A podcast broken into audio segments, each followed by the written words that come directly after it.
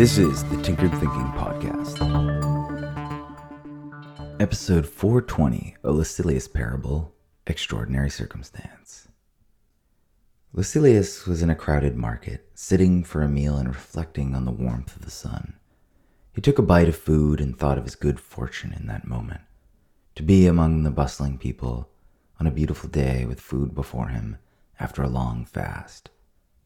A small smile graced his face as he chewed his food and looked at the people moving along in the market, until a face stopped moving, and Lucilius noticed someone was looking directly at him with a strange look of startle. A wide smile grew on the person's face, and then the person began to walk directly towards Lucilius. This person stopped just before Lucilius, eyes bright, and said, You're Lucilius.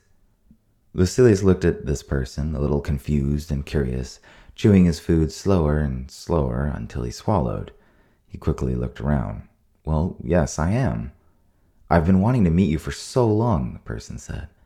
You have? Lucilius said. Yes, so much so.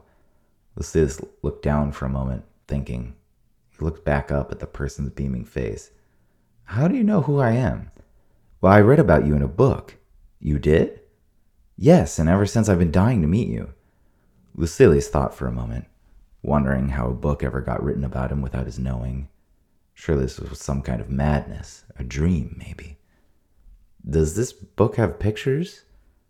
Sort of, but none of you. Well, then how do you recognize me? Well, I got in touch with the author. Who might that be, by the way? Lucilius took another bite of food, thoroughly amused with how the day was turning out. Well, I never found out, but it seemed pleasant enough. So you found me through this author? Yeah. How exactly did you do that? Well, I asked the author how I could meet you, and at first the author laughed and thought it was a silly idea. But then it was decided that I could meet you if a story was written about us meeting. Lucilius stopped chewing his food altogether. He swallowed. He carefully looked around, suspicious of the world around him. His eyes narrowed, and he rested and opened his awareness checking the details of everything around him. The text on the gummy plastic menu next to him, the clean silverware sitting in a coffee cup, shining dully from many washes, the few words he could pick out from the mellifluous clatter of the many languages oozing from the crowd. He looked again at this person in front of him. So you're telling me that you're able to meet me today, here and now, because a story was written about us meeting?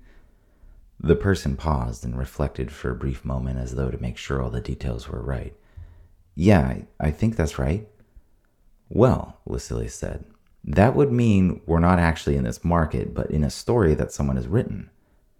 The person's brow furrowed a little, and an unsteady look began to overcome their face. Actually, Lucilius said upon second reflection, we don't really exist in the story. If what you tell me is true, then we really only exists in the minds of anyone who has read the story. The person looked even more troubled. Lucilius gestured at the market around them and the little open air cafe where he was sitting. Does this look like a story or what someone visualizes while they read it? Lucilius froze, stopping mid sentence. Then his arms collapsed to his side. He slumped a little and mumbled to himself, Well, of course it does. He put a hand to his chin and looked as though he was thinking harder. Then his face lit up. Wait, you said you got in touch with this author? Yeah, of course. How did you get in contact with this author? Do you know where this author is? The person's eyes shifted to a side. Then they jittered around as though looking for something. Actually, the person's brow furrowed and worry began to flood their face. I can't remember. Ah, crap, Lucilius said. The author just locked us in. Lucilius pondered a little more as the person before him began to grow more and more worried, looking around just as Lucilius had earlier, questions arising that could venture nowhere into the past. After a moment, Lucilius noticed how distressed the person was becoming. Oh, hey, I'm being rude. Why don't you sit with me and eat with me? The person focused and their face brightened some before moving around the bar banister to take a stool next to Lucilius.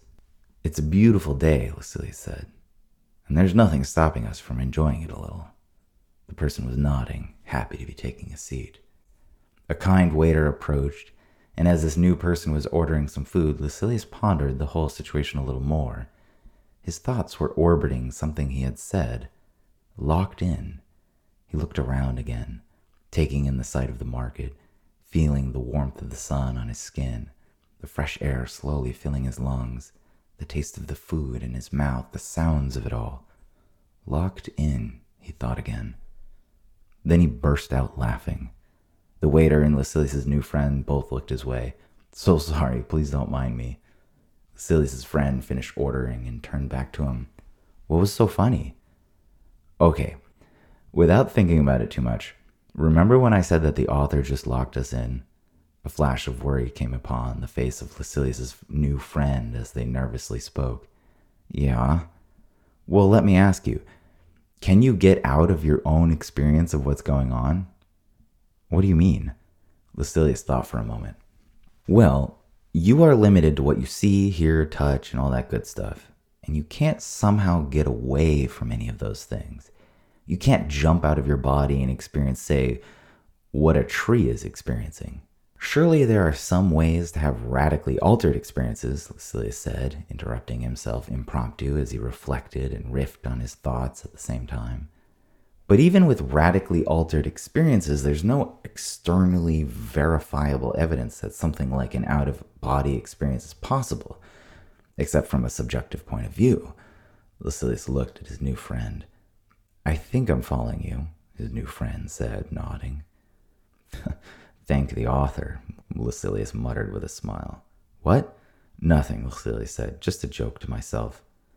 He swallowed his smile and continued. So if everyone is limited to their own point of view in these respects, then we don't ever have to worry about being in a story. Why is that? Lucilius's friend asked. Lucilius looked around. Even if it is a story, we are still experiencing what we're experiencing. You can look at the story as a sort of trap or prison, but you can also look at the experience of your own consciousness in the same way as a trap or prison that you can't get out of. That sounds kind of terrible, Lucilius's friend said, and Lucilius pondered a moment. Oh, that's actually just because we have a negative association with the words trap and prison. I guess a better one would be submarine or spaceship. Without those containers, we'd be screwed if we found ourselves in the same exact place, that being deep underwater or in space. No one in a spaceship or in a submarine, while in space or deep underwater, wants to get out of those vehicles because they allow a person to live in such extraordinary circumstances. And you're saying our body is like a submarine or spaceship? Yes. Maybe even just our experience of consciousness is what I'm talking about story or not, it allows us to experience the extraordinary circumstance of this universe. This is the Tinkered Thinking Podcast. Thank you so much for listening. If you find the Tinkered Thinking Podcast valuable, there are many ways you can support it. You can review it on iTunes, you can share it on social media with your friends, you can blog about it or discuss it on your own podcast, or you can support it directly and you can do this on the support page at tinkeredthinking.com. Both one time support and monthly subscription support options are available. Thank you for your support of the show. It's listeners like you that make all of this possible. Any feedback or questions are always welcome, so feel free to reach out. And until tomorrow, remember to be careful about the context.